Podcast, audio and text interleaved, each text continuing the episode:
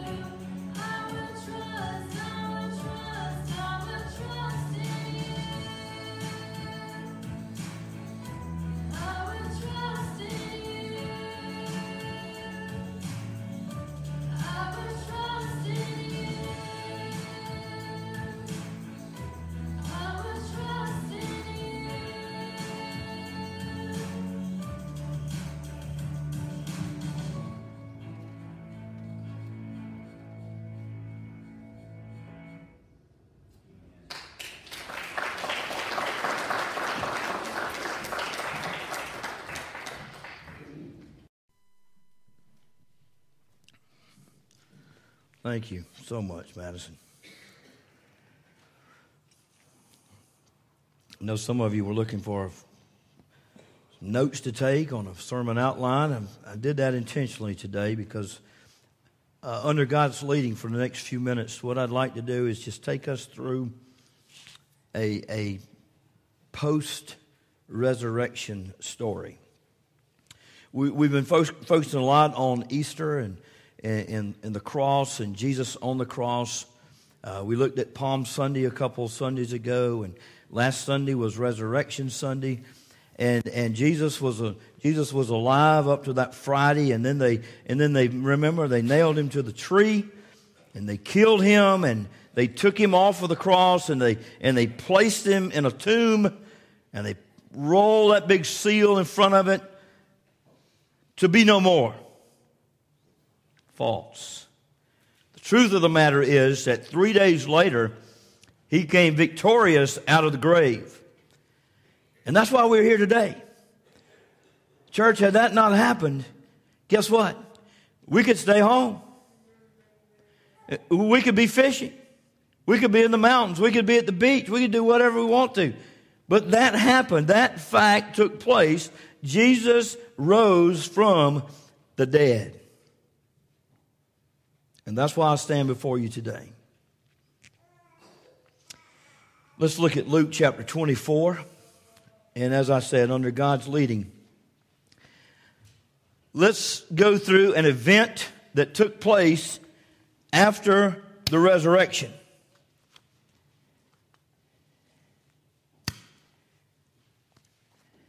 We don't like to talk about death, do we?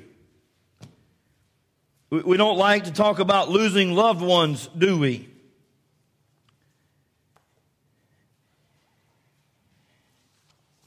But the comfort we have is that Jesus rose again, and that's our hope for the future. Not only for our loved ones that has gone before us, but for you and I. That's our hope. Well, Jesus is dead according to what took place on the cross. According to Scripture, he died. According to Scripture, Christ came back to life. But according to many, once that happened, many did not believe that Jesus was alive. And that's what I want us to see this morning as we look at this very interesting story that we've read many, many times before a post resurrection message. And I'll just entitle it this An Unforgettable Encounter. Have you ever said, I'll never forget that as long as I live? Well, the story I want to read to us this morning and make a couple of points about it is a story that these characters in this story will never, ever forget. They will remember it as long as they live. And I want us to try as best we can to climb inside the brain, to, to climb inside the heart and the mind of these people that we'll read about today and see what God will teach us can I encourage us just to allow God to teach us for just a few minutes this morning?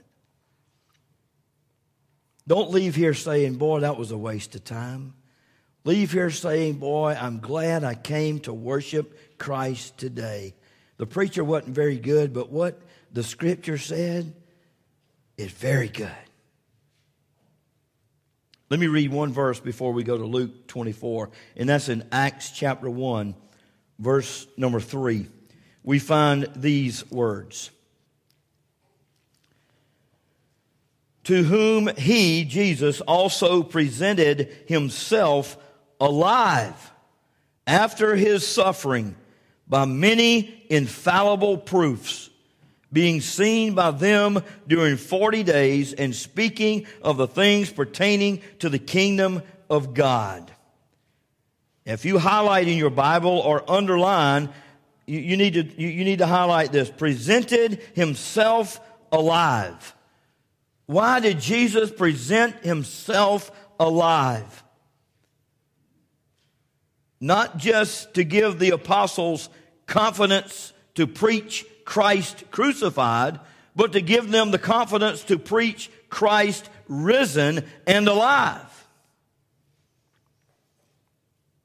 After his suffering, many infallible proofs 40 days. 40 days. From the time he was he came out of the tomb until he was until he ascended into heaven. 40 days. Luke chapter 24. The first 12 verses talk about the resurrection and what happened there when, when, when the women went there to the tomb that morning and, and what they found. And we know what they found. They found an empty tomb. So we, I won't read that. Uh, we read that mostly last week. But go down to verse 13, and here's the encounter I want us to, to try to, uh, to look at and try to get into uh, if we can. Verse 13. Now, again, lots of people, most everybody did not believe that the resurrection took place. Now, behold, two of them were traveling that same day to a village called Emmaus, which was seven miles from Jerusalem. So they leave Jerusalem, headed to Emmaus. And they talked together all uh, of all these things which had happened.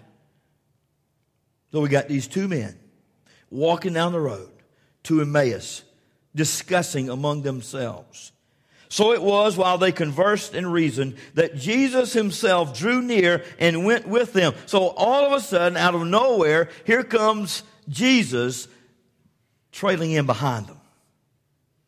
You with me? You're walking down the road, talking about what has happened, the death of Jesus. Jesus is no longer alive. We don't believe it. And here Jesus appears, verse 16. But their eyes were restrained so that they did not know him. And he said to them, What kind of conversation is this that you have with one another as you walk and are sad?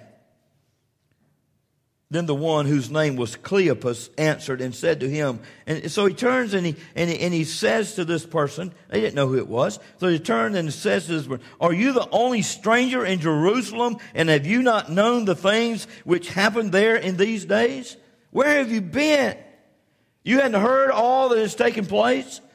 And he said to them, Listen, Jesus, what things? So they said to him, The things concerning Jesus of Nazareth who was a prophet, mighty in deed and, and word before God and all the people, and how the chief priests and our rulers delivered him to be condemned to death and crucified him. But we were hoping that it was he who was going to redeem Israel. Indeed, beside all this, today is the third day since these things happened. Third day, resurrection. Verse 22. Yes, and a certain, and certain women of our company who arrived at the tomb early astonished us. When they did not find his body, they came saying that, that they had also seen a vision of angels who said he was alive. And certain of those uh, who were with us went up to the tomb and found it just as the women had said, but Jesus, but him they did not see. Then he said to them, O foolish ones and slow of heart to believe in all the prophets, all that the prophets had spoken. Verse 26, ought not the Christ to have suffered these things and to enter into his glory? And listen, eh, they're, they're still on this road. They're still walking. They're still conversing. They're still trying to figure out who this is. Jesus is saying what things, playing, playing like he didn't know what was going on. Verse 27. And beginning at Moses and all the prophets, he expounded to them in all the scriptures the things concerning himself and began to teach them over again. Remember, they probably had already heard this before.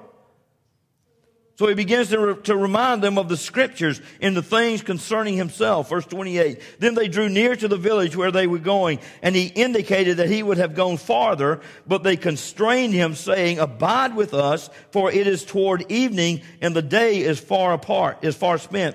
And he went in to stay with them. So he goes to their house. Listen what happens in verse 30.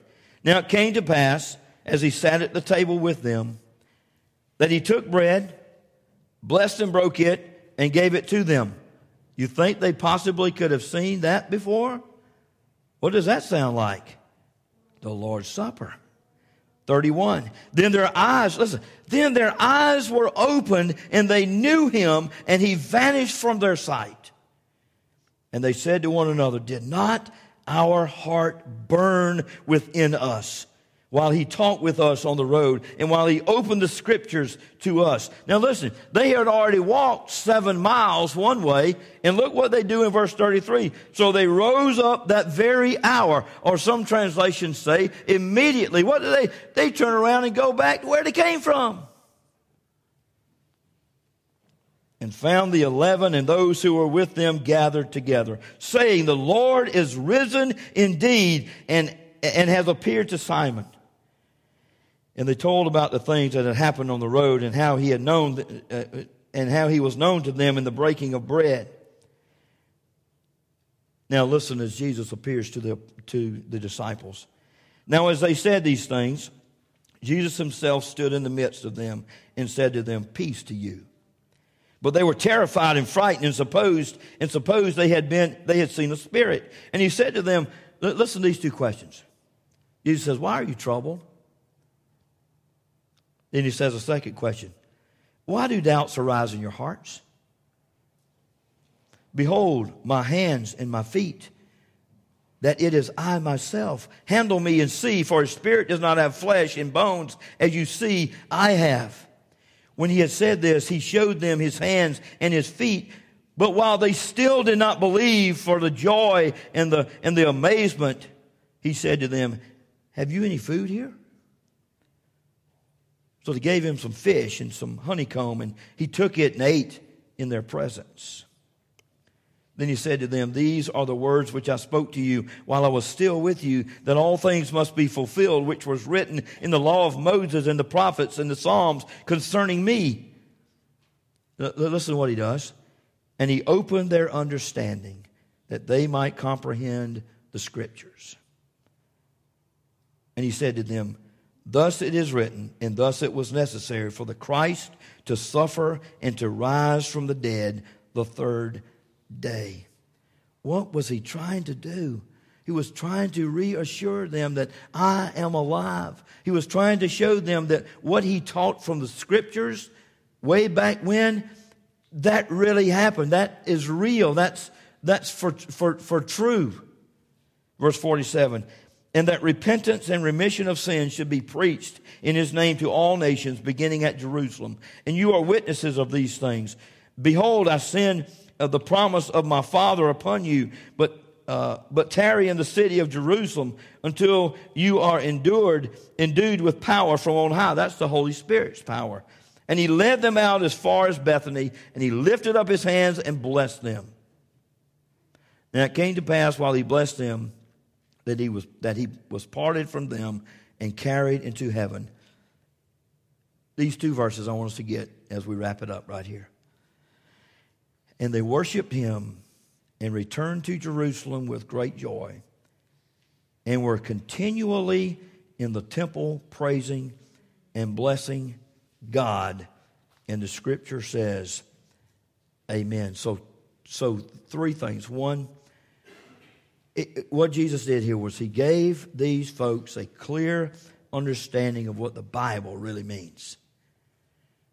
He, he gave these people that he appeared to after his resurrection. And, and experts tell us that he appeared to some 500 people after the resurrection.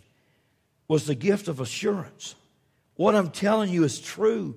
What I've told you would take place took place. And then here's where I want to really challenge us right here, church. Please hang it, hang it with me. I, I know it's 11:58. I understand that. It's 11:58. But let's look at this. There's a promise and there's a task. There's a promise and there's a great task. I believe the message is clear that we just read. I believe what the scripture says that Christ suffered and that he died and he was raised again according to the scriptures. But, church, we have the message. We have the message. But there's a task that goes along with the message. And here's the task. You ready?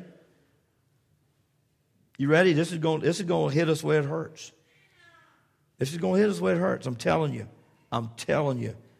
Our task is to make this known. Is to make this known.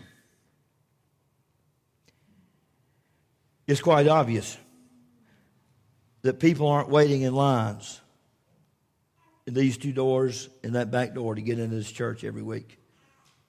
That's a no brainer, isn't it? That's a no brainer. People aren't lined up. People aren't parked all the way to Juneburn Road trying to walk to get into this church. Neither are they doing that anywhere else across this great land. And see, as I think about that, that makes your and my calling, your and my election even more important and more serious about telling people the story that we just read that Jesus is alive. We don't serve a dead Savior, we serve a risen Savior who is alive. And see, in my heart of hearts, I want to think that's why Jesus gave his disciples the Great Commission that we are to go. It doesn't say anything about sit. It says that we're to go into all the world. In our world, you know what our world is? Right out these doors, right here in this community. Let's narrow it down. Let's, let's go a five mile radius from right here. Let's say that's our world, five mile radius.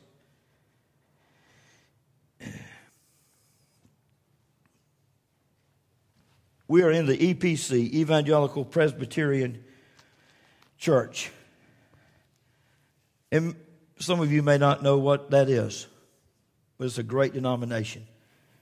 Very mission minded, very evangelistic. Listen to what our uh, EPC stated clerk said, I quote, He, God, has called us to be part of His church. And in being part of His church, we are to carry out His great commission as Presbyterian, Reformed, Evangelical, and missional congregations.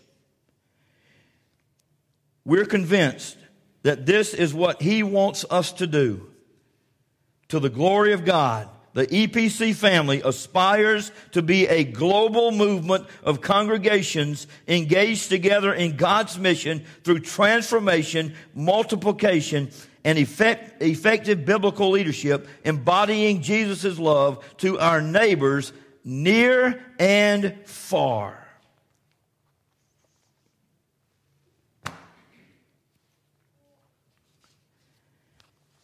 I don't know how much plainer that can be.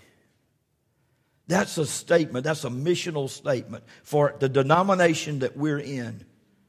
And it scares me sometimes that we're not involved in what we voted to be a part of.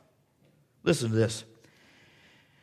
I read a quote one day recently. I shared this with one of our elders. And it goes this way We don't need a new definition of the gospel. What we need is a demonstration of the gospel. So at four minutes after 12, I wonder how many of you are going to join me in demonstrating the gospel. Would you? Would you join me in that? You don't have to be a member of this church. You can be a member of whatever church. Would you join me in demonstrating the gospel, and that word gospel means good news. And folks, I'm all about good news. I'm all about good news. I hate bad news. I hate it. Don't need a new definition, just need a demonstration. Would you join me? Father, thank you for your word today. Thank you for the message that you have given us. And Lord, I, I know without a shadow of a doubt that you were in this message. I know you were. Because 75% of what Mike Louder put down on paper did not come out of Mike Louder's mouth. And I know the reason for that is because we did not he- need to hear what Mike Louder needed to say. We need to hear, needed to hear what God the Father needed to say, and God the Son and God the Holy Spirit needed to say to us today. So, Lord, as we leave this place today, may our hearts be challenged. And that we buy into this quote that we don't need a new definition of the gospel, but what we need is a demonstration of the gospel. May that be the prayer of our hearts today to demonstrate the love, the good news of Christ Jesus. I pray in your name. Amen. Hymn of dedication number 301. Let's stand as we sing.